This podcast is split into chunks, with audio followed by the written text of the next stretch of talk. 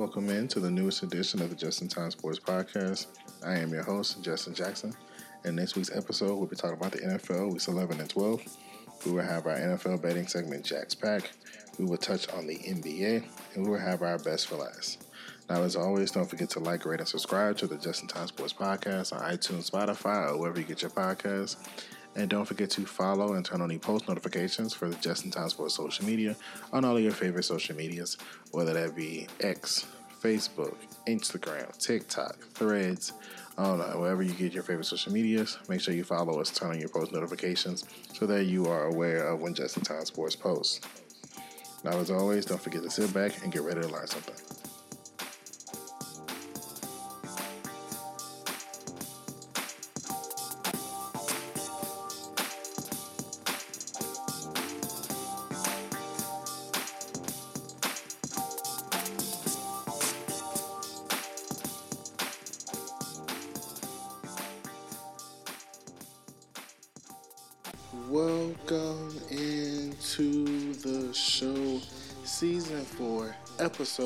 35. I am fired up to be with you guys today. I'm fired up for a lot of different reasons. I'm actually pretty pissed off right now, if I'll be honest with you. Okay, I won't say I'm pissed off. I'm highly annoyed right now. Um, welcome into you guys that didn't annoy me. Welcome into you guys, especially a lot of my new Instagram followers. Uh, my Instagram blew up the past couple of days. Uh, for those of you who don't know, uh, Instagram has really popped off. Usually, my biggest engagement is Facebook. I get some noise on Twitter, a little bit on X, but using my biggest thing is Facebook. Uh, but yeah, lately it's been Instagram. Uh, you guys are really interacting with the reels, uh, really interacting with my posts of highlights, stuff like that. Jalen Ramsey, I know, and Kyler Murray for sure. their big plays this weekend popped off a lot. So welcome into you guys. A lot of you guys followed me from my reel. Uh, so welcome into you guys. Hope you are tuning into the show. Tell your friends, share, like, subscribe, all that good stuff. Uh, tell your friends about the page as well so they can stay in the know all in one place that I haven't dealt with your sports centers and bleacher reports and this and that. Um, and not get so much of the fake reporting and the bias. Um, you guys should just jump right into my page and get the facts straight up. Uh, that's kind of what's annoying me right now on a personal before I dive into the show. Um, somebody I do know outside of the reporting business uh, call me biased because of what I said about his terrible team's offense. Um, and because like when you put on your own team, you know you didn't have that level of bias, and I thought that was incredibly interesting. I won't say any names, of course, uh, but I had to get that off my chest. So if I sound a little annoyed today, uh, that's why. Um, but you know, so for his team, I will make sure. Actually, no, I'm not going to change how I do my job uh, because you guys love me the way I am. You guys respect me the way I am. Uh, he's in his feelings about his team. That's his business. Um, but I, that is why I, I, admit it annoyed me a little bit because people that know me outside of this business, um, I expect to not say things such as calling me biased for telling a fact about his team's horrible offense. Um, and so that's just ridiculous. Uh, ridiculous to him. He's actually calling other people in now to try and claim my bias uh, when facts are facts. But whatever. Uh, which is oddly what he called me on, not stating the facts about my own team. My own team being the Patriots, his own team being the terrible Saints. Um, but whatever. Um, and I engage back and forth with him normally further than I normally would. Uh, but I end up doing it anyway. But whatever. Guy's ridiculous. He's in his feelings about his own team. Um, but anyway, we're gonna move into the show now. Guys want to care about my personal beef. We're gonna go right into the show. NFL Week 11. We're recording this on a Tuesday afternoon, so it'll come out Wednesday morning as always. So something pops off, of course, Justin Time Sports social media be all over it, but it won't necessarily be covered in the pod. For those of you who are new and are uh, first time tuning in, or one of your first time tuning in, kind of let you in behind the curtain how this show operates. Uh, we're going to start off in NFL Week 11. As always, we start with the past NFL week, then move into the new one. Um, so we're actually not going to go right into the games like normal. We're going to get into some personnel injury news. A lot went down in the past few days. Um, Shaquille Leonard, I, I mean, I woke up thinking um, when I woke up to the news that Matt Canada was fired. I'm like, oh, that's my big story. That's my eight block kicker off, whatever. It ends up being Shaquille Leonard. It's waived by the Indianapolis Colts. Um, he received one of the last big, it's like him and Fred Warner. And Fred Warner, Bobby Wagner all got paid within a couple seasons of each other. uh, Bobby Wagner, and now Shaquille Leonard are no longer on those deals. Fred Warner, of course, is the best inside linebacker in football. He's still on his contract with the Niners. Um, but Shaquille Leonard was waived. Um, the uh, Colts still owe him $7 million ish, uh, or six, a little under $7 million for the rest of this season in guaranteed money. Uh, and then his next year's salary of about 19 million, only about six or seven of it's guaranteed against injury. Then the two years after that, at about 19 million, are not guaranteed at all. Uh, from what I could tell, like I said, unless injury stipulations are in it. But next year is the important year. People always look at one year out, um, and so it's guaranteed partially uh, against injury.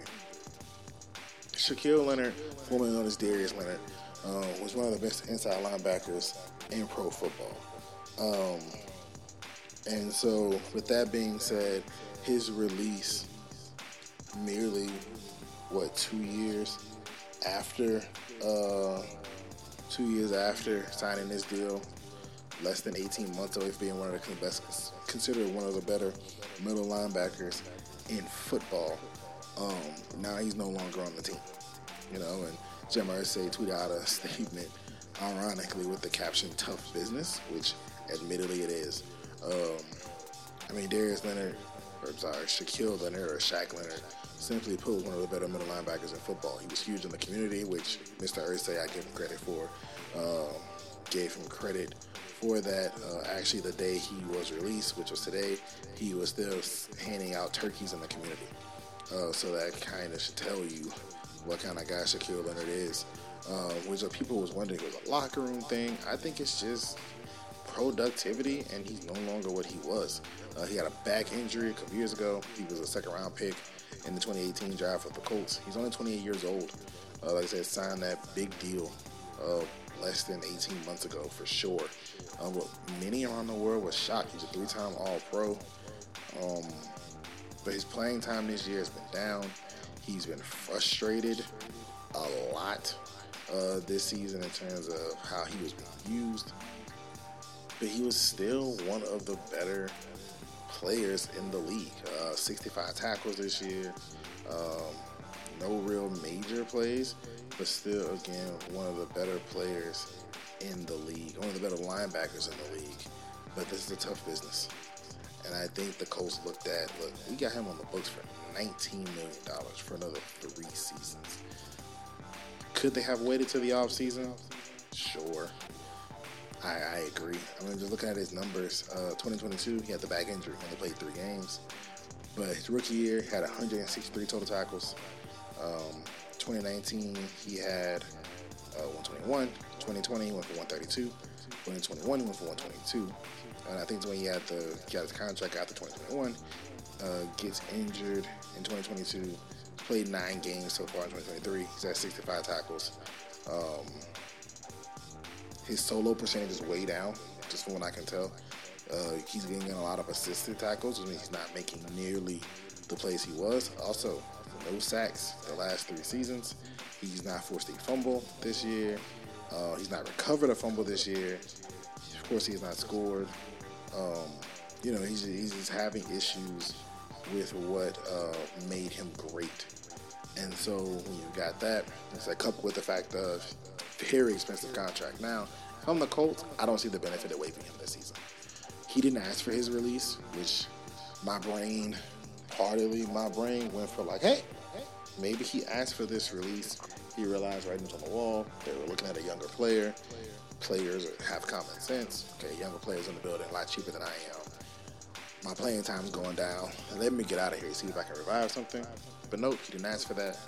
Uh, and I and I've thought, you know, he's fully guaranteed his salary this year, only guaranteed to get injured next year. Why not simply wait? Play him this year. You still have an outside chance at the playoffs. Play him this year. If it comes down to it, you release him as a, a post April 1 deadline. You don't, your office books entirely, a post June 1st destination, your office contract entirely, and you don't have to worry about him anymore. Um, but they moved on now. Good for Shaq Leonard. He still gets a salary anyway. Not sure about the offset language but I'm sure he'll be um, he'll be in a new home within a couple of weeks on a vet minimum deal, probably in a contender. So, I don't see San Fran because you already got Fred Warner and you're not a 3 4. So there's no benefit to bringing in uh, Shaquille Leonard. The team that jumped out to me immediately was Minnesota. They're down. They're starting middle linebacker. They're actually running around Anthony Barr. Buffalo does not have Milano. Miami, I can't name one of their linebackers. Um, Houston, uh, that'd be great to bring him in. DeMeco Ryans, he's a veteran player. Um, kind of use him like Fred Warner. He's a little bit less athletic than Fred Warner, but you use him there. And then um, lastly, and certainly not least, from half a second, I do mean a half a second, I consider the Chargers here. Um, Khalil Mack, Derwin James, uh, Kenneth Murray, they could protect him there and he can still have the ability to flow and fly to the ball. So I thought about the Chargers there as well. We'll definitely see where else, um, where he lands. I'm sure he'll land somewhere sooner rather than later. Matt Canada has been fired by the Pittsburgh Steelers. Um, people have been complaining about Matt Canada as an offensive coach since he was at Pittsburgh, as in the University of Pittsburgh. And then he left Pittsburgh and ran to LSU. He was so bad at LSU. I think after a year he was gone from LSU, and then he somehow landed I think as a QB coach for the Steelers. Uh, and then he gets promoted to offensive coordinator. He was there serving in the roles in 2021, and in 2023 he's out. Um, it was so bad that the Steelers made a move in season. I believe that is the first head coach or coordinator since Chuck Noll to be relieved of their duties during the season. Tells you how bad Matt Canada was. And it was not just the fact that he was bad, it was the fact that he was losing the locker or he had lost it. Mike Tomlin, by keeping him, was losing the locker room. Um, you know, you had the incident with George Pickens earlier in the year, where he wipes all the Steelers stuff off his. Uh, he wiped all the Steelers stuff off his social medias and requested to be released. Forget traded. He requested to be released. Uh, it was after the trade deadlines, it couldn't be traded anyway, but he requested to be released. Um, obviously, that didn't happen. Mike Tomlin called it a pebble in his shoe. Um, then there was an incident prior to that. Steelers celebrating a win. Matt Canada goes into the locker room excited. Great job, guys, whatever. The punter, Chris Boswell, the last famous triple Bs, remember it was, uh, or it was four Bs at that point, but it was Bell, Ben, Brown, and Boswell was actually around. Boswell yells in the middle of the hallway, not even locker room, entering the locker room, and it ain't because of you at Matt Canada. Then you have Najee Harris just last week saying something's got to change. Something's got to change. He said, I come into the game, I go nowhere. Jaylen Warren comes to the game. It's a different play style. He's popping off runs left and right. He, he, he wasn't saying it hate on Jaylen Warren. Jaylen Warren's his teammate. He wants Jaylen Warren to succeed. His issue was why does the offense look differently run game look different? The schemes and the designs of the plays look different when Jaylen Warren's in the game, juxtaposed to when he's in the game. So that was his complaint. It's sort of like Patriots fans had last season. The Bailey Zappe offense under Matt Patricia and the Mac Jones offense under Matt Patricia schemed were two different offenses. Why? If the Bailey Zappe offense worked for Bailey Zappe and the Mac Jones offense is failing for Mac Jones, even if the Bailey Zappe offense wasn't much better, it's still better. It's more downfield. You know, it was just a better offense. I don't, I mean, it's not a Patriot segment, but it was a better offense. So Najee Harris made the same complaint. Jaylen Warren is getting different styles of runs than I am. He's getting different scheme runs than I am. What's that about? If these runs are working, why am I not getting those runs? I'm consistent getting the runs that aren't working. He's consistent getting the runs that are working. Um, and it's not like, you know, we're running the same kind of runs he's doing better. We have two different sets of run plays, it looks like. Um, when Najee spoke up, Najee's not a talker. The punter yelling to the locker room, you can excuse that. George Pickens, you can excuse that. He's, excuse me. He was a hothead from his time at Georgia, you know, and famously slams the guy into the wall between the hedges. You can excuse that. When Najee Harris speaks up, specifically and schematically, it's hard to excuse that. You're starting to lose the locker room because if Najee Harris is speaking up publicly, that means a lot of people had conversations privately. Um, and so Mike Tomlin said it best. It was a hard decision, but it was necessary. Um, you, you, couldn't lose the locker room. And Mike Tomlin gets his guys to go 100% through every wall he sees, regardless of what's happening around them. And I'm sure the players was like, look, man, you're asking us to give you're asking us to give ten thousand percent to you, You got to give it back to us. You got to give us a chance. Um, you saw the Bills' offense, though they were playing the Jets. The Bills' offense looked a little bit revitalized under Joe Brady. Now, Joe, now the Ken Dorsey offense was doing way better than the Matt Canada offense the Matt Canada offense was outscored, was outgained in every game this season. I honestly didn't know that was possible. They had not had a 400 yard total offense game, and who knows when. I'm saying they were outgained in every single game this season, and somehow they sit six and four. That's a credit to Mike Tomlin and the culture he set. Uh, what Mike Tomlin said all the time, the standard is the standard. Matt Canada was not producing at the standard, um, so they moved on. Now, I think they need to move on Kenny Pickett as well. Um, I think that's a disaster. Um, I just think he's he wasn't that great at the University of Pittsburgh. He stayed in the same stadium instead of making a left to the hallway. He made it to right now, and it's about as bad as it was. It's actually worse because he wasn't getting help from Matt Canada um, at um, Pittsburgh Steelers. But now, I said, Mike Tomlin's moved on. Uh, he's split the duties of OC amongst his running back coach and his quarterback coach. The running back coach does the game plan and the install. The quarterback coach does the game, does the play calling. I'm assuming because the QB coach and Kenny Pickett have a better relationship, why he wants him doing the play calling. Um, but hey, we'll see how it works out if it works out. Uh, Zach Wilson, the much maligned quarterback. I know I've been beating him up on this show the past couple of weeks especially considering that I consider, I called it um, um, what I'm looking for professional malfeasance of Robert Saleh and Nathaniel Hackett to continue to jog out Zach Wilson on the field. Um, he has not only been benched, he has been demoted to the third string. Normally, third string quarterbacks are inactive, but they're slotted as the emergency quarterback. It's the rule that the NFL put in after the Niners um, had Christian McCaffrey play quarterback in the playoff game. Good thing only had two quarterbacks. They had Brock Purdy, and they had um, it wasn't Lance. Oh, I can't think of the quarterback now. But anyway, Purdy blows out his elbow, and then the other quarterback gets hurt. They play Christian McCaffrey for a little while. That's not going anywhere. No, they try to run. They run Brock Purdy back on the field, but everybody realizes he can't throw. So they put Christian McCaffrey at quarterback. It was a disaster. So now the NFL has put in a rule that states that you can have a quarterback inactive, but he can he'll be allowed to dress and he'll be called the emergency quarterback.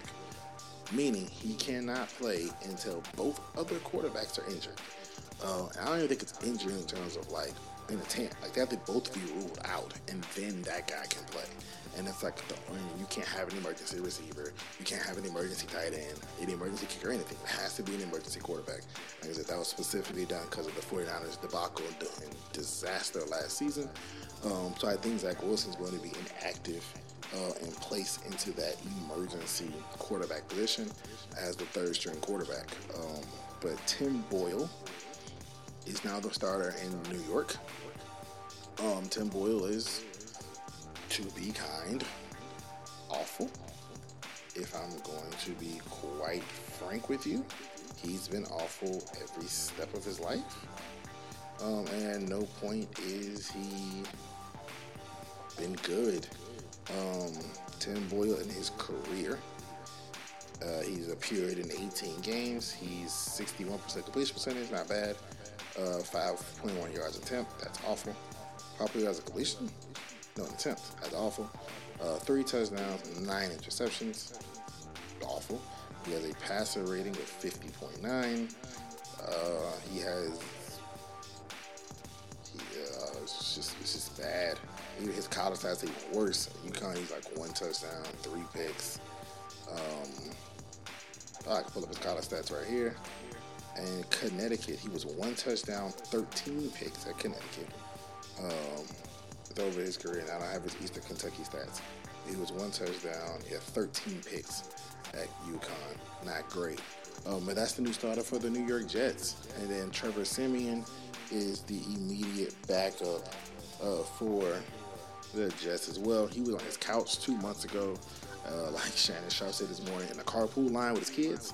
Uh, that was Trevor Siemian two two weeks ago, and now he's the backup, and Zach Wilson promoted to a third string quarterback, which I'm presuming again he's going to get placed in the emergency slot, uh, meaning if Siemian and Boyle get ruled out, then they would allow Zach Wilson to come on the field and play quarterback for the Jets, which would probably be the Jets fans' worst nightmare. Um, this is not a Nathaniel Hackett bashing show. Zach Wilson doesn't help you. Although, outside of prime man Rodgers, Nathaniel Hackett has looked awful. Every, you know, we'll get to Nathaniel Hackett later. We'll get to Nathaniel Hackett later. We're going to talk about the Broncos. We're going to get to Nathaniel Hackett later. Uh, then some injury news. Michael Thomas has been placed on injury reserve uh, for the New Orleans Saints uh, their putrid offense. They the only offense worse than them is ours. It's the Patriots offense. Uh, and so Michael Thomas is placed on injury reserve. Um, and with a knee injury, meaning he's out for at least four games. Um, the Saints are already struggling, there, but they are still in the, in the hunt for the NFC South, uh, and they're going to have to do it without uh, Michael Thomas, number 13. And then, of course, the quarterback injury news. Deshaun Watson had successful surgery. Uh, he is expected to be ready for 2024. And Joe Burrow, of course, is out for the year uh, with a wrist ligament damage injury uh, for the Cincinnati Bengals. They'll look to try to survive without him. It didn't start off well against the Ravens last week, but they'll look too well, that's game happening. I'm sorry. Um, they'll try to survive the rest of the season without him. Uh, but it didn't look good against Ravens after Burrow went out. But now they're going to try and figure out life without Joe Burrow. But on to the game just last night uh, Chiefs versus Eagles. Um, a lot of things I noticed about the game, and the main the main thing was the Chiefs drops. They lead the league in drops by five. I think they have the most drops as a team, 26. Uh, and the drops haunted them all night. Travis Kelce had a big time job over the middle of the field. That usually doesn't happen. Marquez Valdes-Scantling had a characteristic deep ball drop. Um, on the game winning touchdown. I just don't think the Eagles come back and score the way that game was flowing. Um, Mahomes his stats, a couple minutes left in the game. Uh, Valdes-Scantling slides into the end zone. Chiefs go up three. Probably not having this discussion right now. Um, and then even late in the game on the fourth and 25, it goes right through the backup tight end, Captain Bell. Uh, go right through Bell's hands. Tough catch. Mahomes could have brought it down about a foot but it still went through both hands, past the first down marker. The Chiefs now again have an opportunity to negate this conversation we're having right now, but that did not happen. Um, none of those things happened. Kelce did drop it. Kelce did fumble in the red zone. Mahomes did throw a red zone interception. Mel- Marquez Valdes-Scantling did drop the ball per usual. Um, and Bell, I think it's his name, Bell, um, did have the ball go right through his hands towards the end of the game. Um, they had five drops last night. I can remember three very vividly. They were huge spots, but I'm sure there was a couple others.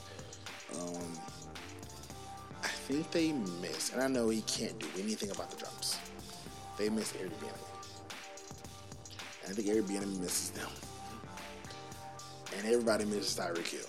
Uh, Tyreek Hill is making the Miami Dolphins offense when it's on unguardable that time he scored against the Raiders, he catches the ball in the middle of four Raiders, Raiders, splits the difference, and just runs and runs past all of them. He never jukes one of them.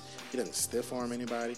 He catches it, puts his left foot in the ground, launches towards his right foot, and like a Sonic the Hedgehog, runs through the entire gap. Insane. But the Commander started off as one of the hottest pass offenses in the league. I still believe actually Sam Howell's numbers are slightly better than Patrick Mahomes right now that's a credit to Eric Bieniemy. I don't believe in Sam Howell, I say didn't. I don't believe in Sam Howell in the slightest. But with Eric Bieniemy there, he's looked average. He's putting up above average statistical numbers, uh, but he's looked average so far uh, this season. I mean, again, his numbers look above average, but he currently looks average. Uh, actually, Sam Howell is still leading the league in yard in uh, yards. Now he's played an extra game than some people.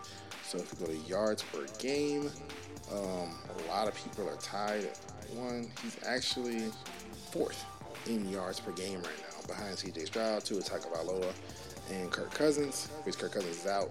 So if you count quarterbacks that are still active, uh, Sam Howell is uh, third in the league right now in yards per game. Um, but I think he's fallen down the list in touchdowns. I don't think they scored very much there. I don't know he's seventh in the league in touchdowns, 18, 12 interceptions. Uh, he's got a passer rating of 89, so a little bit less than great passer rating. However, um, I don't see. Oh, Patrick Mahomes has 19 touchdowns, nine picks, pass rating of 94. So five point difference in passer rating, uh, yards per game. Howell has the advantage by about 13, 15 yards per game. Uh, completion percentage, Mahomes at 67. Howell's at 67. 66.7. Mahomes at 67.1. So 0.5 on the passer rating. And that's between Sam Howell and Patrick Mahomes. That's between many people think is the next GOAT in Patrick Mahomes and a guy who the nation's capital probably wants to get rid of in Sam Howell. I know I didn't believe in Sam Howell. I didn't believe in North Carolina. I don't believe in his North Carolina compadre Drake Maye either. Um, but Eric Bieniemy has bridged the gap between Patrick Mahomes and Sam Howell. Now, Howell has Terry McLaurin. Mahomes doesn't. Um, but Mahomes has Travis Kelce. Howell has Logan Thomas. Like that, that's where it gets a little different. Um, but that's a big gap. So I think the Chiefs are missing Eric Bieniemy. Bieniemy's missing them. They're Everybody's missing, like I say, everybody's missing Tyreek Hill. That's not going to help the drops per se. But I think some of the easy throws, some of just the simple throws, some of just the play designs where Kelce would pop open, wide open. It didn't matter if Kelce was Hill before the snap. It didn't matter if you had a safety, a corner down, and a safety kind of linebacker all watching Kelce. Some raw combination would happen, and Kelce would pop open in the middle of the field just standing there by himself. Like, and so these easy throws, these easy completions, these little pitch and catch where Kelce get, you know, that last drive used to be the Travis Kelce show. Phew. Valdes Scantling. Man, get out of here. That was about to be Travis Kelce's four catches on five targets for 55 yards, and then Pacheco runs in the end zone with 10 seconds left. Like, that was how that drive was set up. Like Mahomes get a scramble, get a rough on the passer call, get a pass interference, Kelce catches four balls, Pacheco runs twice, and you dump it to like Skyy Moore for the for the for the touchdown. And that was the game. With like 10 seconds left. But instead, you had a holding. You had a grounding.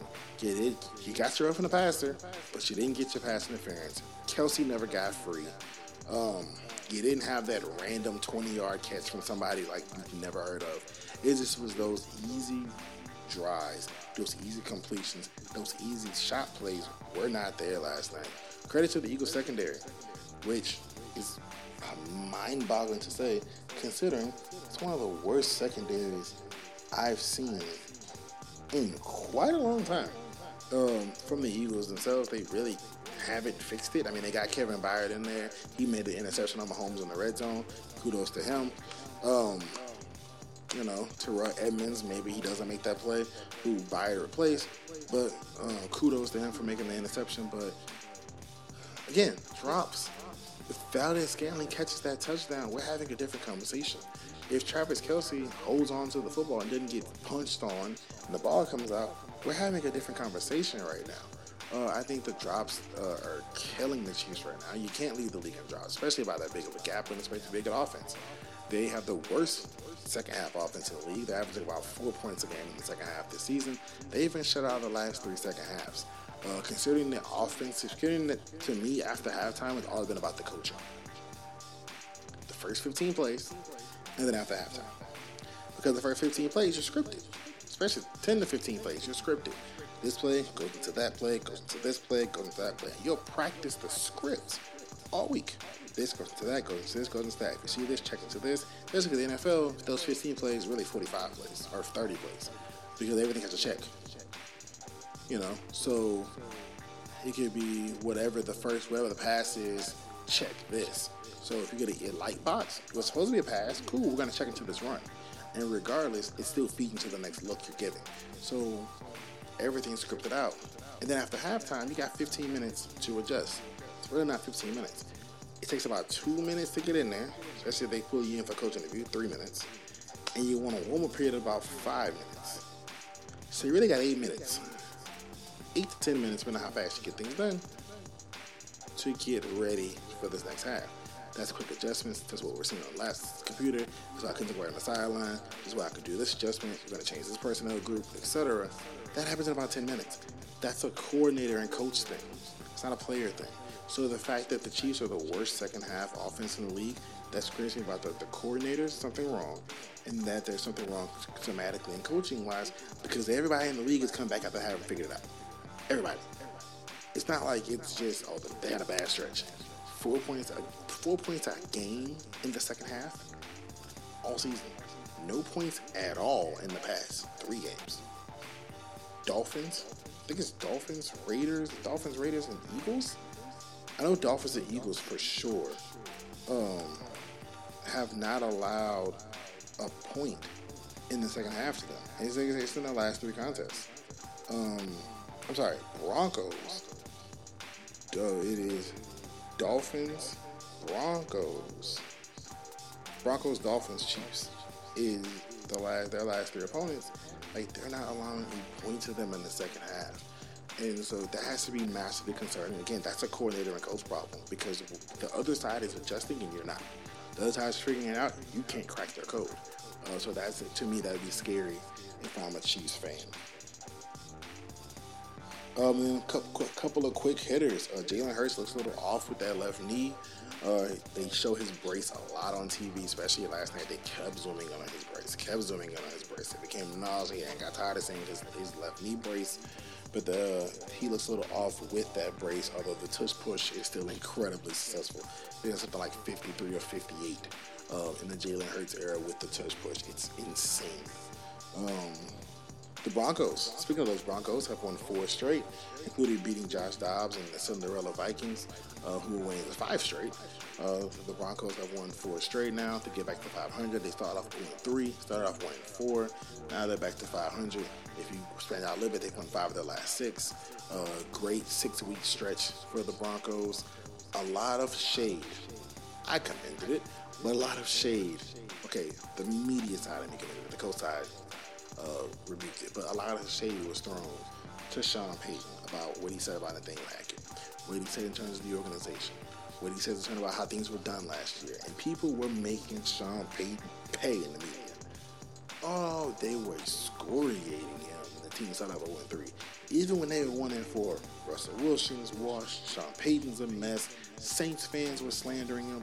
It was bad. Like anybody who wasn't like a Broncos Anybody who wasn't Sean Payton's family was like slandering him. Shannon Sharpe was killing him on TV. Stephen A. Smith, like I said, Saints fans were at his neck. Of course, Jets fans were coming. Whoever could get their shots off on Russell Wilson or the Broncos were taking them. Now it's crickets. They've won four straight. The offense was good. Russell Wilson's made two great throws, specifically to Courtland Sutton in the past couple of weeks, uh, to win football games. You have the defense is rolling, um, and so they look like a team that can make sneak into the playoffs. I mean, to go from whatever the hell that was, where Nathaniel Hackett relieves himself of offensive coordinator duties by week two or week three, takes them back at some point, relieves himself of game management duties. It, it was weird. And fired himself like week 13 or 14. You've got Sean Payton now, who has his team believing in himself in the Mile High City you've got people believing in them in the Mile High City. Um, and so that's huge for the, the, Broncos. I think they have an ability to try and make the playoffs and make a little noise. Well, the Lions seem like they're just magical. They came back against the Bears. I don't know how. They seem like they are just a magical team of destiny. Dan Campbell looks like a guy you, you him, Mike Tomlin, Andy Reid gives his vibe off. Belichick uh, used to give it off, not as strong anymore. Mike Vrabel are guys that give off the vibe of I'll run through a freaking wall for you, and they're gonna want be the one to bust the wall down. Like it is insane how he gets those guys going. They believe in themselves. It doesn't matter how far down they go. We laugh at the bite your ankle and bite off a kneecap and bite off another kneecap. We laugh at all that.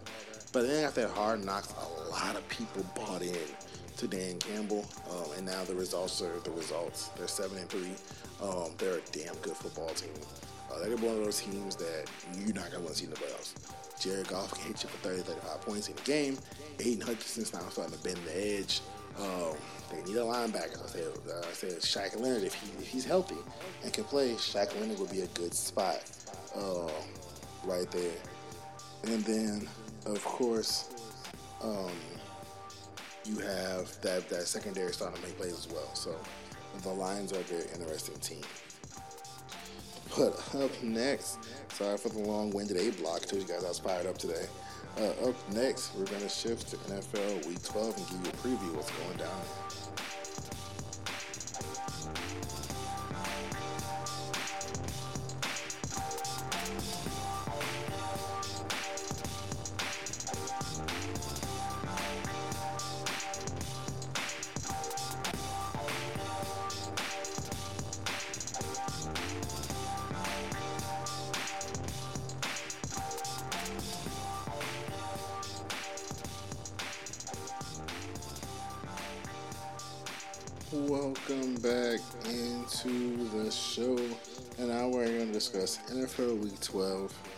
coming up. Again, sorry for the long winded A block.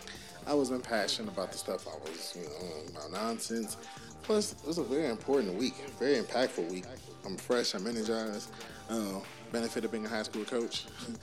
Off this week, so I have a lot of energy running around. Uh, my team, unfortunately, is not still playing. We will be this time next year, so get ready to get those updates. We'll be playing this time next year, don't worry. Um, but a lot of energy at the moment. Um, but on to NFL Week 12. We have a loaded Thanksgiving Day schedule. Actually, out of six games I'm going to talk about, three of them are from Thanksgiving. Uh, Packers at Lions is a very interesting game. Now, we won't pick it. It's in Jack's Pack, um, which actually let me uh, check off the games I can't talk about side personally. It's just I know I'll do it. I've done it before. We won't we won't pick the game because it is in Jack's Pack, Packers and Lions. However, it is a game with a lot of implications. For instance, Jordan Love looked like a damn good quarterback last week. Also, Jordan Love was playing the Chargers. Seriously, I don't get it for the Chargers. Like, why is Brandon Staley still employed? I actually found out. I should have known this already his first head coach position in his life with the Chargers. Um, he was like Division three coordinator. He was a defensive coordinator, obviously, for a year with the Rams. Um, of course, prime Aaron, prime Aaron Donald and prime Jalen Ramsey make anybody look good. Um, but he was like a position coach. He was a coordinator. He was a coordinator, and then his first head coach job was with the Chargers as a very young man. It's not like he's a 50 something year old man it's like, oh, his first head coach job, bam. I don't think Brandon Staley's 40 yet. Like, Brandon's in his mid 30s. His first head coach job was the Chargers. Interesting. Very Charger like move. But regardless, um, Love looked good against the Chargers. So now people are trying to swing back onto the Jordan Love train. For the Detroit Lions, if you played a franchise that wasn't actively trying to get a top pick, you probably lose last week. Um, now, do I think the Bears looked up and said, oh, do I think Justin Fields looked up and said, oh, wait, we're going to lose our top five pick. Let me, let me tank, let me think, let me think. Because they still have the Panthers pick, which is probably going to be number one. Um, I think Justin Field purposely let Hutch strip sack him for the game? No, I don't think it'll happen at all. Do I think that sometimes in those situations people look up and goes, it's better if we lose this game? Absolutely. And I kind of think Chicago looked up and said, it's probably best if we lose this game. We've shown we want to show that we can be competent. It's probably best if we lose this game. Um, and but in all seriousness, Detroit came back as a team that's not very good, the Chicago Bears. Um, and so, with that being said, the Packers are not all that great but they do have a good culture, for one. They have a good culture, for one. For two, Jordan Love is trying to keep his starting job because if the Packers get in the right mix, they've got some guys that after Caleb Williams, who knows how this draft's going to go. Bo Nix is going to be out there. Jay Daniels is going to be out there. Drake Maye is going to be out there. Michael Penix Jr. is going to be out there. Uh, we don't know what other guys are going to fly up all of a sudden. You know, it happens every year. Oh, Jordan Travis, Lord heal him.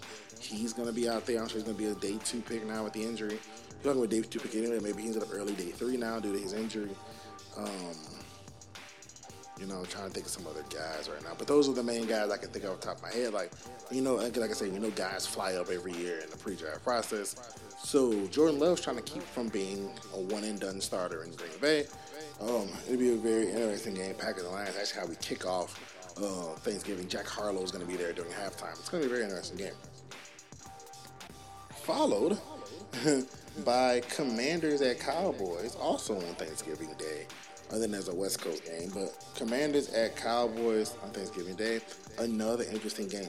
I just spoke about Eric Bieniemy. Okay, Eric Bieniemy probably he took the Commanders job, but I'm not, and I'm not going to venture in to say I have any inside information about this. I'm not going to say I have any people, anybody telling me this or any sourcing about it in the slightest. I'm not even to. I'm not to say that. I'm not. I, I'm to preface everything I say right now by starting off with I have none of that. None of it. I don't have any inside information. I haven't spoken to Eric, obviously. I don't know anybody that close to him. I'm saying this from what if I was in his position, what I would have done everybody knew Ron Rivera was on the hot seat. Okay. Dan Snyder was the owner, but everybody knew Dan Snyder was selling. Or it was smoke was starting to come around if I keep sell. But nobody really believed it. Okay. If Ron Rivera is on the hot seat, the issue has been the offense so bad it's not helping the defense. That's been the story. I see Pittsburgh this year, see New Orleans this year, see New England this year, um, New York, both New Yorks, the offense is so bad that the defense basically at a certain point just taps out. That kind of was the narrative. Okay. Bieniemy takes the offensive coordinator job from from the offensive coordinator from Washington. He was in Kansas City for years. He won two Super Bowls. He was not given any credit for it. They said the offense was Andy Reid. Now, granted, multiple people have been under Andy Reid as the OC. Even though Andy Reid's the play caller, they've gotten head coach jobs. Multiple. Uh, the guy was in Chicago for a while. Uh, he was there. It's like two or three guys. Quickly, I can't think of the names right now. They've gotten jobs in the past eight or nine years, being the offensive coordinator for Andy Reid. Even though he does not call, even though they do not call the plays, Andy Reid called the plays. They got head coach jobs. Now, none of them were very successful, but it's very odd that they started off with Bieniemy. The enemy doesn't necessarily look like the other three. However, they say Bieniemy was the offense was Andy Reid, Andy Reid, Andy Reid. So he leaves and goes to Washington to take their OC job. Now, the offense was rolling early in the season, and the defense is bad.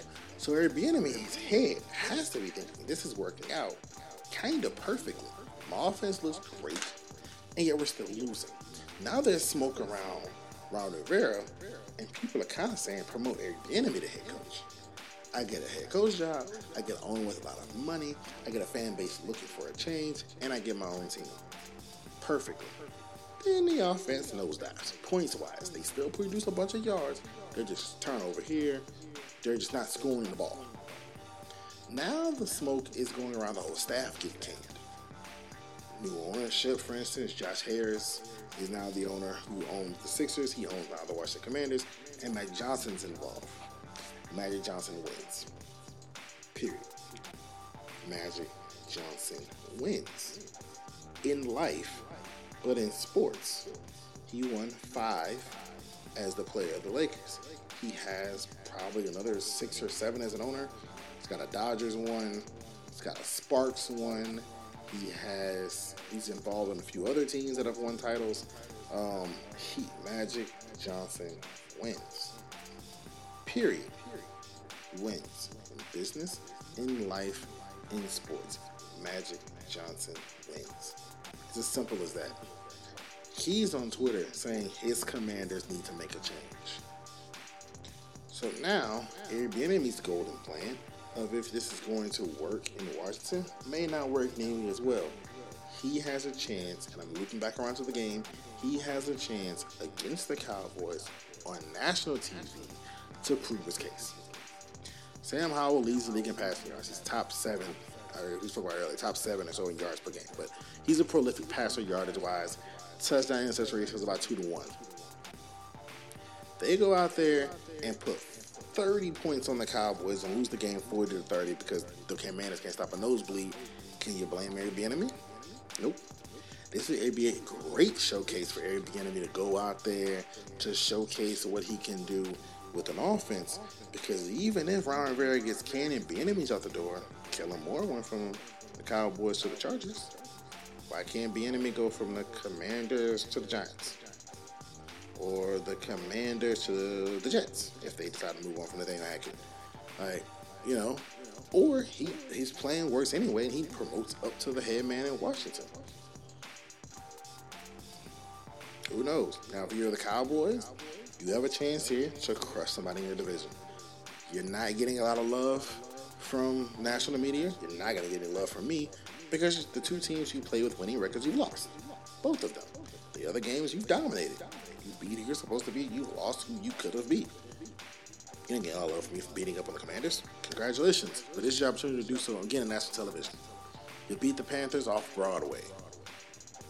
You know, you get a chance this week to showcase what you can do on national television. You beat the Giants off Broadway. No one cared. You get a chance to beat the Commanders, national TV, the whole country's watching that game. Show up and show out the opportunity in front of the Cowboys. It's also a great chance for Eric Bieniemy to audition for a job. Niners at Seahawks. This is a game I can pick right now. I'm gonna shock the world here. I'm gonna go Seahawks. I'm gonna go Seahawks very, very closely. Kyle Shanahan dominates Sean McVay. Okay, he owns for the most part anybody that worked with him on that on that famed staff in Washington that somehow Jay Gruden is being in charge of. He owns them. He used to own Cliff Kingsbury. He's had his issues to Pete Carroll. Pete Carroll has bothered him. It's at Seattle. It's loud. It's boisterous. Seattle's good. They're rolling now. Geno Smith has an arm elbow situation. That could be a problem, especially against that defense. But Seattle's defense is pretty solid against the run. They also can get after the passer. We've seen Brock Purdy can be knocked off his spot. This is a game, again, this is an attention game. It's one of those games where the whole country's going to be watching. Because, for the most part, um, people want to find out if Purdy's real or not. It's a Thursday night game. It's literal Thanksgiving Day. It's the nightcap. It's the nightcap I was talking about. It's the nightcap I was talking about. I knew it was a West Coast game. But this is the nightcap I was talking about. The whole country gonna be watching. They would have eaten eaten their turkey. They would have eaten all their uh, food and stuff. They would be eating their turkey. They watch the Cowboys play. And now they get a chance to watch the Niners and Brock Purdy. It's never been too afraid of the lights. I just think that in this situation, the Seahawks are set up to win this game a teensy bit more. Just a little bit. Now, the Niners have all their all pros back, and Brock Purdy magically looks like he's an NFL quarterback again. He looked awful without two of the like seven, but now he gets two of the all pros back. Unfortunately, uh, Hufanga is out with the torn ACL. That's an all pro safety he had. Um, so his defense may take a little hit on the back end. Maybe have to do a little bit more in this game. But again, Geno has the hurt elbow. So we're to see how this game goes. I got the Seahawks winning the game incredibly closely, though. Uh, Jacksonville uh, goes at the Texans. I'm to pick this one as well. I've got the Jags here, but I wouldn't be shocked if it's Texans victory. It's on the road. It's in division. CJ Stroud leading the league in passing yards per game. CJ Stroud has a legitimate chance at MVP as a rookie. I think if the Texans, excuse me, I think if the Texans end up 10 and 7, 11 and 6, he's still, and if he leads the league in yards per game through 17 games, he leads the league in yards. He's not, he hasn't missed a, he hasn't missed a start yet. He leads the league in yards. His T, his TD to INT ratio stays above 2 to 1. He's high in rating, and they're 11 and 6. CJ Stroud could be the first rookie to ever win MVP. And I propose to you, who else would win it? Just Jalen Hurts is in it now. His TD ratio is 14 touchdowns to 9 interceptions throwing. You have AJ Brown in it. He had 8 yards last night. Patrick Mahomes is in it. He has one of the worst years of his career so far. Justin Herbert's team not above 500. Lamar went three weeks without scoring, it felt like. Um, Dak, like, CJ Stroud, it's sitting there. It takes unusual years for unusualness to happen. We talked about the Heisman race last last week. It took unusual for Tebow and RG3 and Lamar to win those Heisman with three, four losses. Nobody else in the country was that dominant. It wasn't like there was a 1,800 yard back on uh, 12 in Alabama. Like that's obviously the Heisman winner, right? This is another one of those weird years in the Heisman race. It's a weird year in the MVP race. There's nobody jumping out. Like if I if I ask ten people who's your MVP right now, probably unless you're a fan of like Baltimore, you might not get very many of the same answer because it's so many people who you can have it. You get a lot of uh, I don't knows. You'll get a couple of Mars. I'm sure there'll be a couple of you know Herberts, but C.J. Stroud, not a couple of Herb, a couple of Mahomes, but C.J. Hurts will be getting some love. C.J. Stroud is sitting there. He gets a chance to lead the league in passing, be north of 95 passer rating, north of two to one interception ratio with a 10 and 7, 11 and 6 ball club. If that's the case, he has to be the MVP. Because in any other year, if somebody does that in a down year for everybody else, that's the MVP. I don't think they give it to him because he's a rookie, and I think that'd be an incredibly dangerous, I think, in the voters' mind precedent. But no one else is going to do that. He's a special kid in a special situation. I think he may lose his OC very quickly, um, but he's a special kid in a special situation. He has a chance to be the MVP. Um, remember, in the NBA, the MVP wasn't a young, young player until Derrick Rose did it, which brought on the Rose rule and changed how contracts were set up. Candace Parker wins the MVP as a WNBA rookie. There's precedent in sports for young, young people to win the MVP. Usually, NFL it's year three, four, five. You start to win it. Um, he's going for it in year one, which if he does, it may alter the way the contracts are set up from now on. It may have kind of escalators and stuff. Who knows? But it took the Rose rule to kind of proactively, retroactively affect Derrick Rose's contract. Maybe they put the Stroud rule in in the NFL and change how his negotiations can be done. Um, who knows? But it is insane that he's very close to being an MVP candidate. Of course, you got the prince that was promised on the Jacksonville Jaguar side, who honestly many people thought would have what CJ Stroud's having right now. Uh, he came out Urban Meyer. Then he basically got a second, a second rookie year with Doug Pederson. Now he feels like he's finally in his second year in the league. He's heating up these past few games, and the Jaguars, I think, have won 16 of the last 20 uh, football games. So you've got a team, you got a team on one side, of the Jaguars is heating up, the quarterback Trevor Lawrence heating up, and you got a rookie on the other side that's far outperforming anything anybody thought he could do. Um, I loved him coming out of the draft. I wouldn't have saw this. I didn't see this. Oh man, so I got the I got the Jaguars winning by a field goal, but it would not shock me at all if the Texans pull it out. Um, Bills at Eagles. We'll talk about this segment. Bills at Eagles. Um, the Buffalo Bills are struggling. I'm not even to count last week. You played the Jets. You played a combination of Zach Wilson and Tim Boyle. Congratulations, you beat them. And it was at home. And it was Joe Brady's first game as a coordinator. There were so many things on your side. Um, if you're Buffalo Bills, that you're not going to get credit for beating the Jets. It's just not. It's just not going to get it. Not for me, at least. Uh, and so the Bills this week, now they come out and they play the Eagles. The Eagles come off a hard fought game. They're going to come off an emotional game. They're going to come off a game where they went into Kansas City against the team that beat them in the Super Bowl, against the reason they probably have Travis Kelce back this season. Not Travis Kelce, Jason Kelce back this season because Jason wins the Super Bowl. What does he have to play for? He went into that game with first ballot Hall of Famer. He went in with the All Pros. He went in with the money. And he walks out with the ring what does Jason Kelce have to play for? Um, but you've got a defense that's starting to wake up for the Eagles. You've got a quarterback who's injured, but he's still playing pretty well. Running game is doing fine. You go into that game against Kansas City and you pull it out. Not by your doing, but you pull it out. Is there an emotional drop coming home against the Bills, who is not seen on Kansas City's level, who's been faltering the past month or so.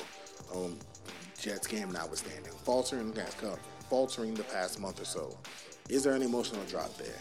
Um, I think the Eagles just a better football team than the Bills. I think they pull it out again, another three point game, a little bit lower scoring though, 24 21. As well, I think Texans and Jags may go both north of 30. Uh, Eagles and Bills, 24 21. Uh, Eagles. But up next, we're going to shift to our NFL betting segment, Jack's Pack.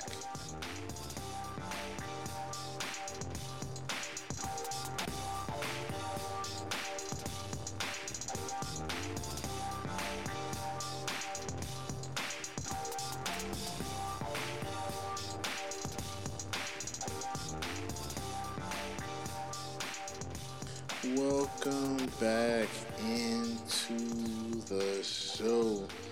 And now we're going to discuss our NFL betting segment, Jack's Pack. Admittedly, I've not been good with keep, keep updating you guys on our records. Uh, so last week we went two and three. Um, not really close on any real beats. I can't be like, oh, I was a, yeah, I was on the right side of this one, just missed it. Uh, honestly, I had Chargers Packers. I had that one. Um, and Bears and Lions as well. I had that one. I had no chance on Bills and Jets. Uh, so I was a close on a couple of them. Was on the right thinking, right path. It didn't work out for me. But anyway, we're gonna get on the right track. We're gonna get a winning week out of this week. You feel it, I like the numbers this week. We're gonna get it started. Let's jump right into it. Packers at Lions. Lions minus seven and a half. Take the Lions here. Um, I think the Lions are gonna win this game by ten the line was eight and a half, I probably would have backed off of it and went Packers, or just backed off of it entirely. But I think this game is going to be 30 to 20 Lions. Uh, it's in Detroit. Detroit's selling out Ford Field for the first time this season, for the first time since they moved to Ford Field. They are selling the building out. The city's excited about the Lions. They're excited about the the very high likelihood they win the division and host the first round of the playoffs. Um, maybe host the first couple of rounds in the playoffs. Uh, they're incredibly excited about that in Detroit. Their team is tough. It embodies the Detroit mindset. And I just think the Packers stole a win last week. They were not supposed to get versus the Chargers. Um, they took drops in that game as well. Keenan Allen had a drop right in front of the end zone. Quentin Johnston had a drop off the sideline for the Chargers. Or we're having a very different conversation right now about the Chargers and the Packers. Um, but I think Detroit doesn't make those mistakes. I think it's come out. They had a down week last week, a down couple of weeks. Then they come out and get it corrected versus an in, division opponent who, in the Aaron Rodgers era, absolutely dominated them. And the Lions win 30 to 20, so they cover seven and a half. The Washington football team at the Dallas Cowboys. Cowboys minus ten and a half. Take the Cowboys. I know. I know I gave a whole speech about Eric. I did. His defense is awful. Ten and a half means the Cowboys can win 40 to 28. Bieniemy still puts on a show, and Dallas still covers 10 and a half, which I think might be the score. I think the score might end up being something around 45 28, 45 31. Um, I think Bieniemy can scheme against his defense. They've been sleepwalking the past few weeks. Um, defensively, they've just been turning people over left and right, turning Bryce Young over, turning Tommy DeVito over. Sam Howell will give them to you, but not nearly at the rate of those two. Bieniemy's a better OC than the OC they got in those buildings. Uh, I think he's a better football coach in general than Frank Reich. I think OC for OC, Brian Daboll may be a little bit better, but hey, Brian Daboll's the, the HC struggling up there in New York, especially with Tommy DeVito. Uh, and I think Bieniemy has been able to squeeze everything he can squeeze out of Sam Howell. Uh, I think this will be a high-scoring game. I think Dallas pulls away at the end remember that Panthers game? I think was 17 to 10 going to the fourth quarter, and they pulled away at the end. So I think that um, Eric Bieniemy and Sam Howell puts up more offense. Terry McLaurin and, and the crew puts up more offense, obviously, than Bryce Young and whatever the hell that is in Carolina. Uh, but they still get outgunned in this shootout. Cowboys win uh, 45-28, but they cover the 10 and a half. Dolphins minus 10 at the Jets. Take the Dolphins. This was one of those games I almost didn't care what the spread was.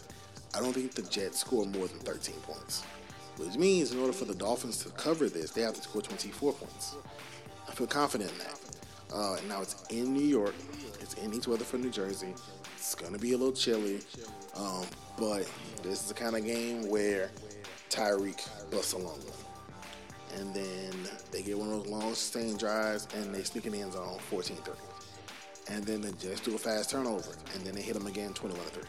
And then it's quiet for the, most of the game, and then Waddle hits a big long touchdown. It's 28 to 3, Dolphins win uh, 31 to 3, you know, and it's just one of those games where the Jets just don't have an offense.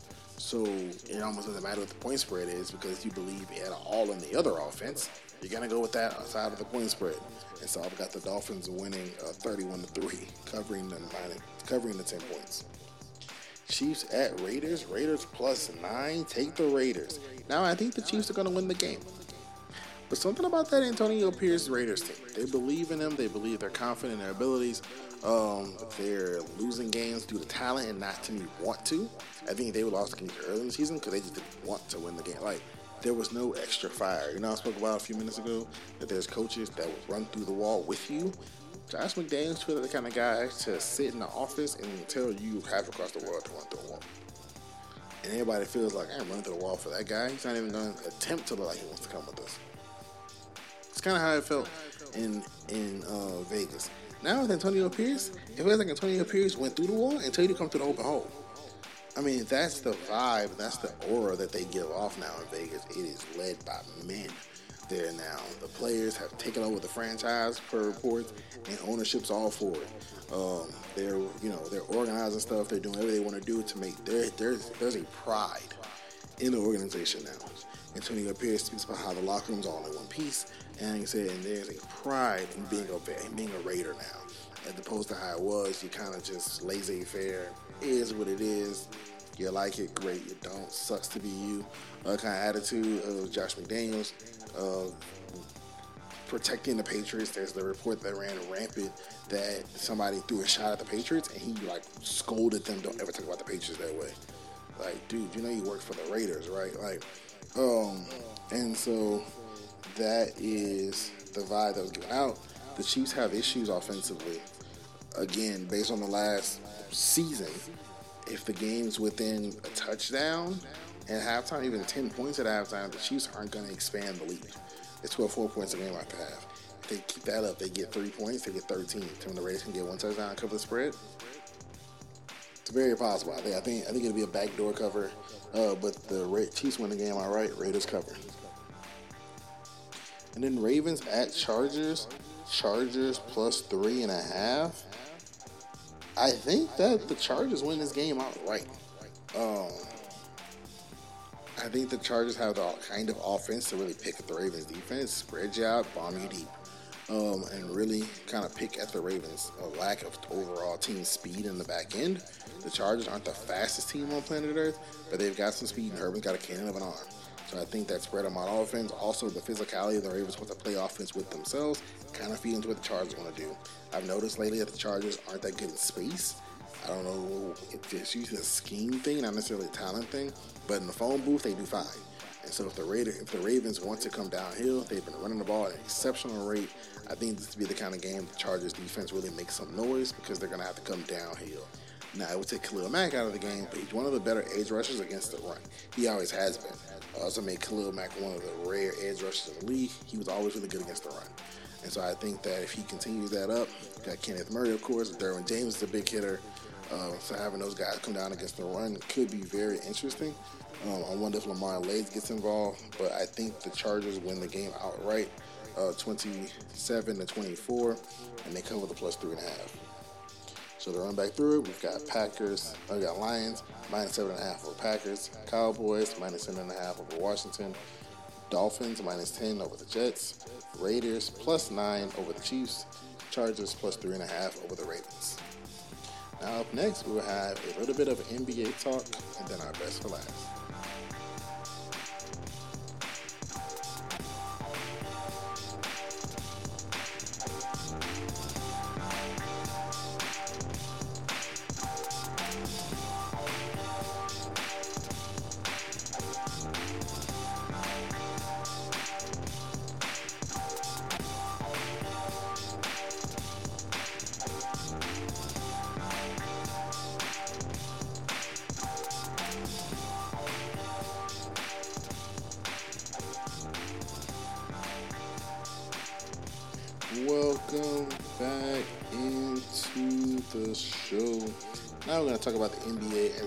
In-season. I don't, think it's tournament night. Might be in-season tournament night.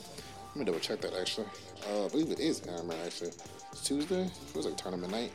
Um, but anyway, as the NBA is kicking off, it is in-season tournament night. Um, as the NBA is kicking off in-season tournament night, I believe it's either the last night or one of the last nights of the in-season tournament um, as they go into their night. Like I said, the games are literally tipping off right now. Uh, but so these numbers, these standings will be entering the tournament, obviously entering tonight's action. But you have in the East, you have uh, in order Celtics, 76ers, Bucks, Heat, Magic, Pacers. Those will be teams automatically in the playoffs right now. And then your playing tournament teams would be Knicks, Cavs, Hawks, and Nets.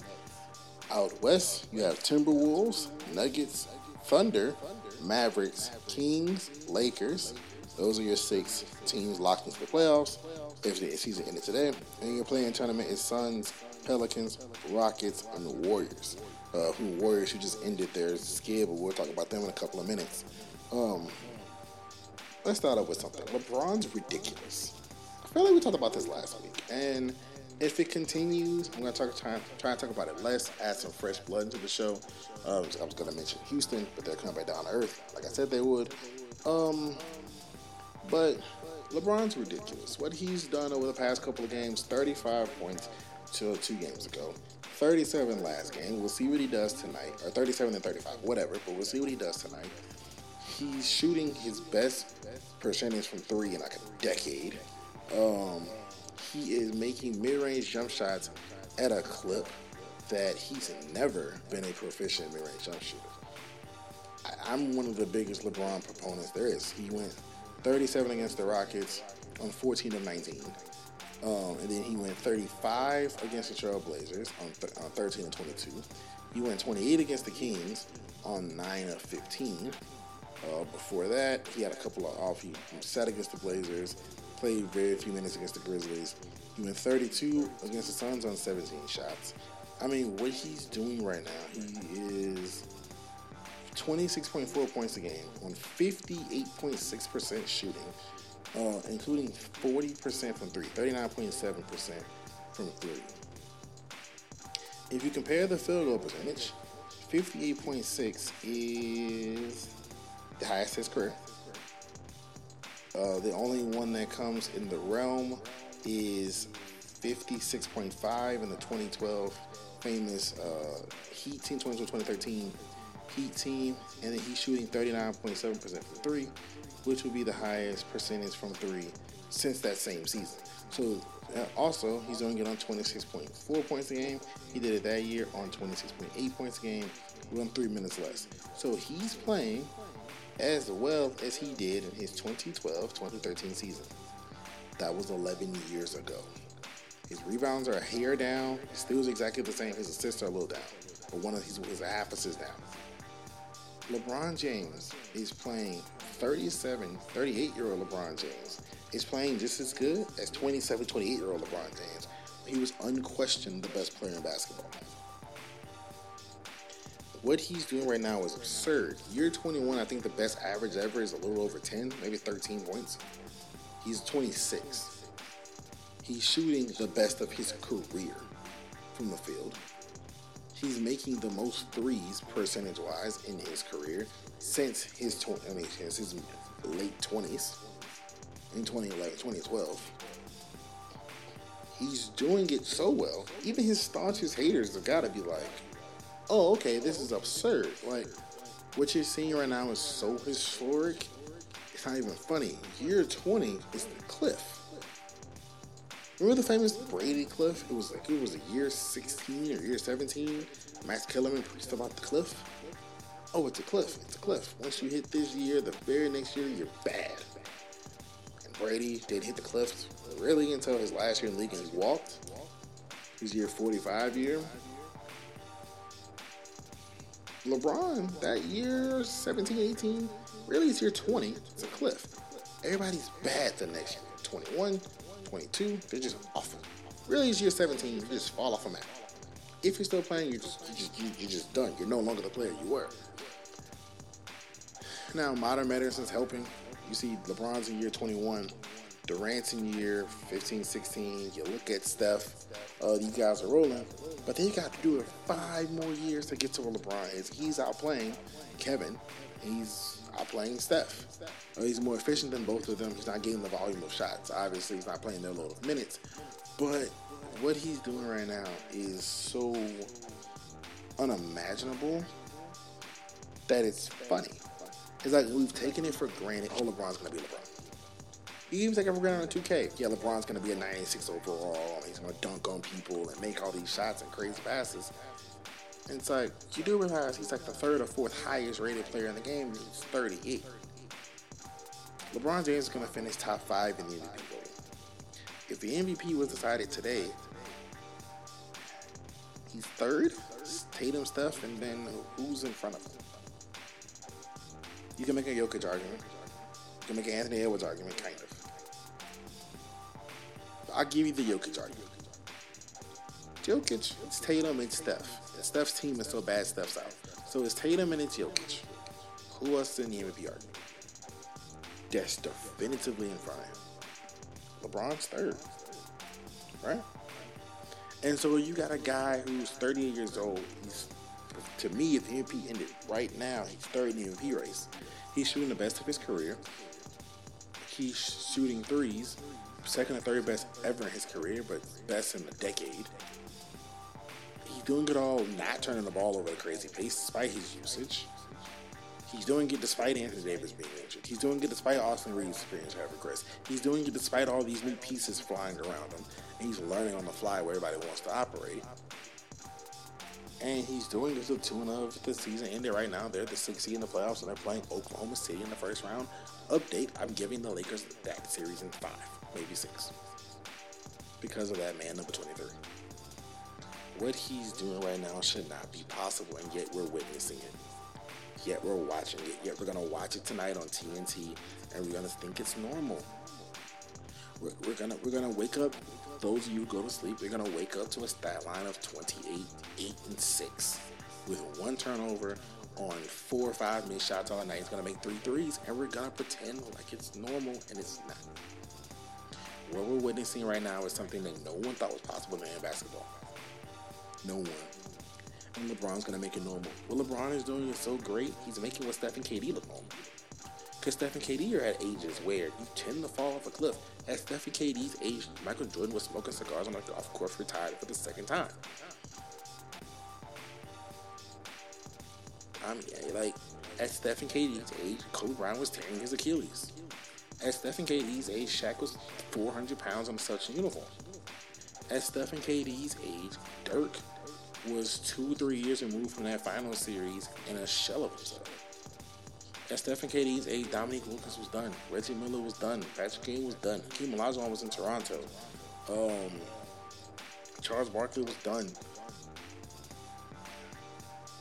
Michael Jordan again was smoking cigars, hitting golf balls, on, getting hitting golf swings. But because LeBron is in year 21, doing it where Dirk was if he made a if Dirk scored 20 with breaking news on Dallas Sports Radio, if Vince Carter dunked the ball, my God, it was on loop for a week. And LeBron's one of the five best players on the planet. He's making what they're doing, which is amazing, pure normal. That's what you're witnessing right now if you're, if you're watching the NBA. Update, if I was you guys, I would watch it. I'd pay attention to it because as much as we love LeBron, I'm one of the bigger LeBron fans, and he says he wants to play till Bronny shows up, which he's on the road to recovery. Kudos to him. Uh, Bryce is now transferring back to Sierra Canyon. All kind of nonsense happening, but Bronny is, you know, probably a year or two away from the NBA. Now in the Beats commercial, they're talking about play with your son and then do it again. Bryce is a junior in high school, which means he's at minimum junior, senior, freshman. He's at minimum three years away from the NBA. LeBron play 25 years at a high level? Who knows? He does, he pushes all the records so far out, no one ever catches them ever again. So like Brady, Brady's pushed so much stuff far out. I mean, Patrick Mahomes may catch him. That's about the only person. And even then, at the rate he's on, he had to play 17, 18 years. Someone's gonna have to play 24 years, 25 years to catch him and outdo his numbers. You're not gonna do it, right? And so he has an opportunity to shove stuff so far out can he do it? I don't know. But I know we're witnessing right now is something that previously thought was impossible. That everyone thought couldn't be done. It's not possible. You can't do that. He's doing it. And he's doing it at a rate that many thought, everyone thought was impossible. 59% from the field, 40% from three if you round slightly up, 27, 8, and 6 in year 21. He turns 39 in December. He's a top five player in the NBA. That's a that's a testament to him and a detriment to everyone else. Because why is somebody better than him? Definitively. Why why is he the most in person on his team? How is he doing this? It's God given God given talent, God given ability, and God given physiological makeup. But it's also hard work and dedication. That million dollars a year goes to his body every single year. Maybe two million dollars now. Every single year he does that. And it's showing on the court he's he's better than your favorite player. Whoever he is. Jokic, Tatum, Steph. That's who ends the argument for MVP. And not Steph, because like I said, his team's awful. That's your argument. The GOAT's the best player in the NBA. One of top three. Year 21. Enjoy it now. What you thought was in, what you thought was impossible, he's doing it. Some games it looks easy. Enjoy it. The in-season tournament uh, seems to be a hit. Spoke about that before as well. You got guys like LeBron mentioning that 500 grand is a big motivator. You've got Dame a few weeks ago saying, I don't know what's going on, but you can tell it's different. Steph bought into it. Uh, these games are intense, man. These in-season tournament games, they just feel different. The courts are awful. The jerseys are interesting, but they feel different. They're not quite playoff games, but these pool play games feel differently. I can't wait until they get to the actual tournament games. You know, where they get into actual games where it's saying elimination now. Like, pool play was great. You lose game, you're out of the tournament. So then that game later in the season just becomes a regular season game. It's always kind of interesting. But, because um, in the WNBA with the Commissioner Cups, there's not enough games to do a pool play than a playoff. You just play so many Commissioner Cup games. Highest records, I think they have two more games, and then they go into the the, uh, the highest four going to the finals, then the finals, from what I can remember. Um, these games, they're finishing pool play tonight and tomorrow, or tonight and tomorrow, whatever. Then they're going to go into the round robin, where they're going to go to single elimination tournament. Then the four teams left split out of their schedule and go to Vegas for a weekend. I think it's Friday and Sunday uh, are the dates that uh, Saturday and Monday, one of the two, but are the dates of the tournament. They'll split out. You'll play Saturday. You'll play Sunday. You play Saturday and you'll play Monday. Winner takes the trophy and the 500 grand. Um, but it is a motivator. You know, these guys are having a ball in this tournament. It's new. It's exciting. Um, I was speaking to a few people, and they were saying they're going to have to change the incentives after so many times. I think the big thing right now they have going for them is that it's new. Um, I remember last year, think they added all the trophies: the Eastern Conference Finals MVP, Western Conference Finals MVP, etc. Clutch player. People were going after it because they were saying it was the first one. De'Aaron Fox, the first ever Clutch Player of the Year. Um, Jayson Tatum, the first ever Eastern Conference Finals Person of the Year. Um, Steph Curry, the first ever Western Conference. You know what I'm saying? It was these things were new, so people were going after them. Um, and so winning that means you're in the finals anyway. But I'm saying like stuff like the Clutch Player of the Year, so people campaign for DPOY. You know, it's just people go after those awards. I think people are going after the in-season tournament because it's new. You know, LeBron, Jokic, Steph, Tatum, whatever. They can put that feather in their hat that I was the first ever in-season tournament champion. I was the first ever in-season tournament MVP. It's just something that you can put in your hat that no one else can take from you. There'll be other in-season tournament champions. There'll be other clutch player of the years, whatever. But those people have the distinction of being the first. Uh, and so I think that's what the big motivation is. It's fun. It's been enjoyable. Except the courts, you know it's an in-season tournament game. You see a wreck-looking court. It's bright colored. It's you know you know exactly what kind of game you're watching. I think it adds intrigue for the fans and the players alike. Um, Bradley Beal has a back ailment that has prevented the arrival of the Phoenix Suns' big three. The couple of games Beal did play, I think uh, not LaVine, um, Booker was out, so the big three have still yet to make their home debut uh, for the Phoenix Suns fans. They played a game together, a couple games together on the road, but they have not played together in uh, Phoenix yet. Beal's out for the next couple of weeks due to a back injury, at least, so who knows how long it is going to be until they get on the court together. And then finally, the Golden State Warriors, we spoke about earlier, finally got a win. Finally. Uh, they had lost like six straight. Uh, Draymond Green still serving suspension for uh, putting Rudy Gobert in a rear naked choke. Uh, and so Steph Curry went on a three point barrage against the Bulls, if I remember correctly, and they got their first win in six games. Uh, he finally had teammates join him in the 20 point column. Uh, up until a couple games ago, no one else on the team had scored 20 besides him. Klay Thompson had looked absolutely awful. He made he scored 20 points his last game. Wiggins put up 23. Steph had some points as well, of course, four or five threes, including a four point play. Um, and so the Warriors look a lot better than they did uh, kudos to them uh, because right now they're sitting 10th. They'd actually be playing the Rockets for the right to play the winner, the, the loser of the Suns Pelicans for the eighth seed if the season were to end right speaking of the Pelicans, they, my Pelicans, they have, they're surviving, they're trading water. They had a lot of good teams in the last week. Three of the top teams in the West, they went 2 and 1 against them. They own wins against the Nuggets and the Kings. They lost a tight one to the Timberwolves. None of those games they were fully healthy. Uh, Jose Alvarado is now back. Trey Murphy is starting to, well, he's jogging up the court now. Uh, Larry Nance, CJ McCollum have gone through full practices. Zion Williamson and Brandon Ingram are still maintaining their health. Pelicans can have one of those teams where you're not going to want to play them. Do I think they're a finals team? No. Um, do I think they have the ability to make the Western Conference Finals? Yes. That's been the, that's been the ceiling for the Pelicans the past two seasons. Ask Stephen A. They're a Western Conference Finals team if they're healthy. If they get into April healthy, I don't think you have to make any moves. Maybe a backup center.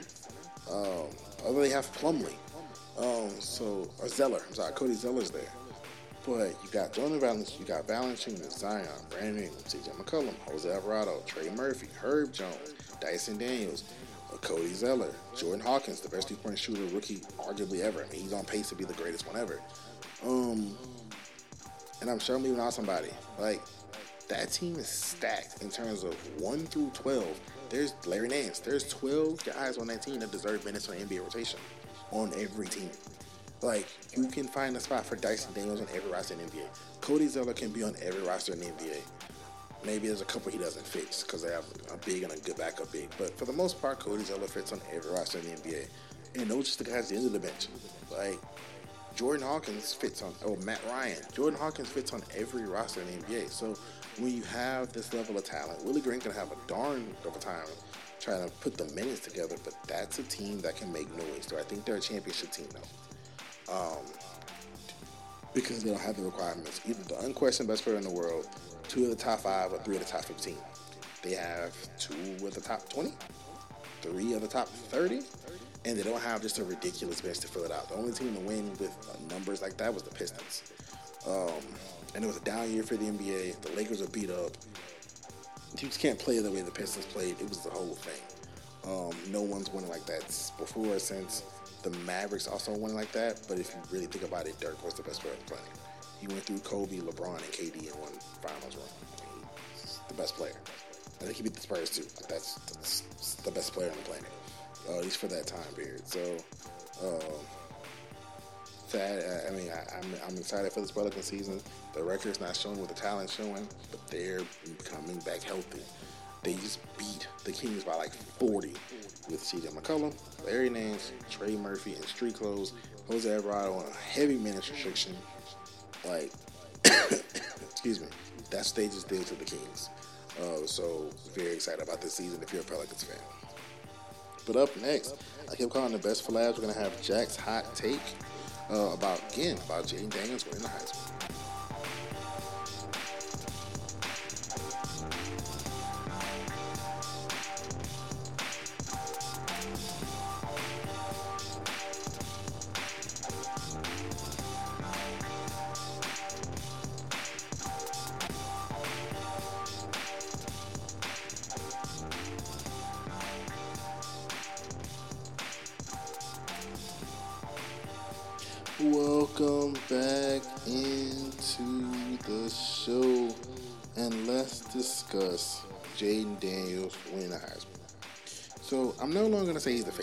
I'm gonna say my Jack's hot take is that he's gonna win. Now the sports books have all, some of, most of them have put him as the favorite, and now he's not even plus money. He's minus money now uh, because they're anticipating that he goes off against A and M, um, and then he of course will have to sit the week. Now that could hurt him. He's not in the conference championship game um, Bo Nix and Michael Penix are going to play each other in the conference championship game uh, for the Pac-12. Jayden Daniels will be watching. That's the only two other competitors in the country. Uh, Marvin Harrison Jr. has an outside shot at it. Um, but the West Coast, I think, are trying to band together and get one of their guys the Heisman. It's the first time they've had a legit Heisman case in years. Um, but Penix and Nix will go at it in the Pac-12 title game. Jayden Daniels will be watching the SC title game from home. So he won't have a national stale because him versus A&M, maybe ESPN2 picks it up, uh, but that's not a real national barn burner type of game, especially with Jimbo Fisher out of being fired. That's not really the barn burner type of game you watch, um, especially with Oregon in rivalry week versus Oregon State when DJ Uiagalelei, Washington's playing Wazoo. Um, LSU A&M is not, the, again, the typical barn burner you're going to want to pay attention to this week. But Jayden Daniels doing something in the country. I think it's obvious he's the Heisman winner. He he ranks number one in yards, number one in passing touchdowns, number one in total touchdowns, number one in yards per game, number one in yards per pass, number one in passer rating. He has the most rushing yards by a quarterback in the country. He is first in rush attempts. He's he's, he's most first in rush per attempt. He's third in the country in passing yards. He's fifth in completion percentage. In his number of big plays, 20 yard plays in college football, he has 82. The next person to him has 61. That is Caleb Williams, who's predicted as number one overall pick this draft, followed by Jackson Dart and Michael Penix tied at 59. What what Jayden Daniels is doing is not only historic, it is football anomalies. It's stuff that if you paid for it to happen, you wouldn't believe it's happening.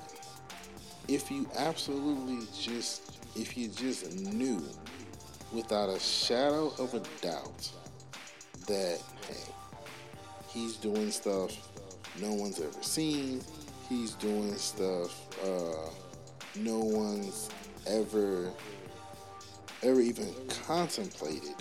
Um, and the college football level. He's doing video game numbers in real life. Now, that's a situation that is um, something that people think that they always can do. That man, um, you know, video game numbers, video game numbers, and that's thrown around so much. He's actually doing video game numbers in real life. It is absolutely insane uh, what he is able to get done. Um, he's doing it with a defense that is absolutely awful. He's needed Grambling and Georgia State. Now, I admit they stat pad against Georgia State, but Bo Nix did it too. Grambling and Georgia State were games that they didn't need every point. Every other game this season, they felt like they've needed every single point to just survive the game. Not to mention like win the game, but to physically survive the game, it felt like they have needed every single point out of Jayden Daniels all of his explosiveness. And I think he is well more than deserving of being your Heisman Trophy. I think he will win the Heisman Trophy. I think he submits it with uh, what were the numbers? 450 yards, six touchdown performance against Texas A&M. Um, he's got a couple guys nearing SEC records. Malik Nabers is nearing a couple of SEC records as the season boils down. Um, be very interested to see if Daniels, Nabers, and Thomas play in the bowl game because it won't be. It'll be the Chick Fil A Bowl, probably if I had to think about it. Um, Because I think Georgia's in the playoff. Bama gets the Sugar Bowl. Missouri is the next highest ranked SEC team. They draw. Uh, what rights they have? Chick Fil A. So maybe you know um, LSU's back in Miami, Florida. I forgot the other game, Miami, Florida. Not the not the Cheez-It Bowl, it's another one. It'd be very, interesting to see if Daniels, Nabers, and Thomas, all projected top 25 picks right now, play in the bowl game. Cross the bridge when we get there. Maybe it's a Garrett Nussmeier show with the young guys and kind of a preview for next season. Uh, but we're definitely going to uh, keep our eye on the Texas A&M game. But I think Daniels is it is his last shot. I, I think to be a game where it LSU could be up 16 to three, and they're to keep throwing it damn. It's his last shot uh, to impress the voters. There's already some West Coast bias coming out all over the West Coast. They're dropping bombs on Daniels left and right, trying to discredit his case because again, they know this is the best Heisman chance. Whew, since Reggie Bush. I mean, they've had some other years where they've gotten close. Christian McCaffrey, I'm sorry, Christian McCaffrey, uh, Andrew Luck kind of thing. Like, this is the best Heisman case since then. And they've got two of them. They've got Nix and. Excuse me, it was could split their vote. But I just think Jayden Daniels is the best player in the country. Paul Finebaum says he's the best player in the country. He's got three losses. None of them are on him. He went to a war with Florida State. That game he didn't play all that great. He went to war with Alabama. He got knocked out with a concussion. And he went to war with Ole Miss. His defense just got awful. Um, I think Matt House should be fired for LSU anyway. But that is all we have for the day. It's the longest show we've had in a while, just across the hour and a half. I appreciate you guys for hanging in with me. It's a lot, a lot of energy today. I had a lot of stuff to get to you guys today. Um, but this is your oh, shout out to all my new Instagram followers. Uh, yeah, you guys have gone grown on Instagram a good bit the past couple of days. Um, also, remember you guys can cross over to the different social medias. Justin Time Sports is on YouTube. I upload the audios to the YouTube channel so that way you guys can listen if you're a big YouTube person as well. So subscribe to the YouTube channel. I'll make sure to start mentioning that in the intro. But that is all I have for today. This is your owner and host, Justin Jackson, signing out.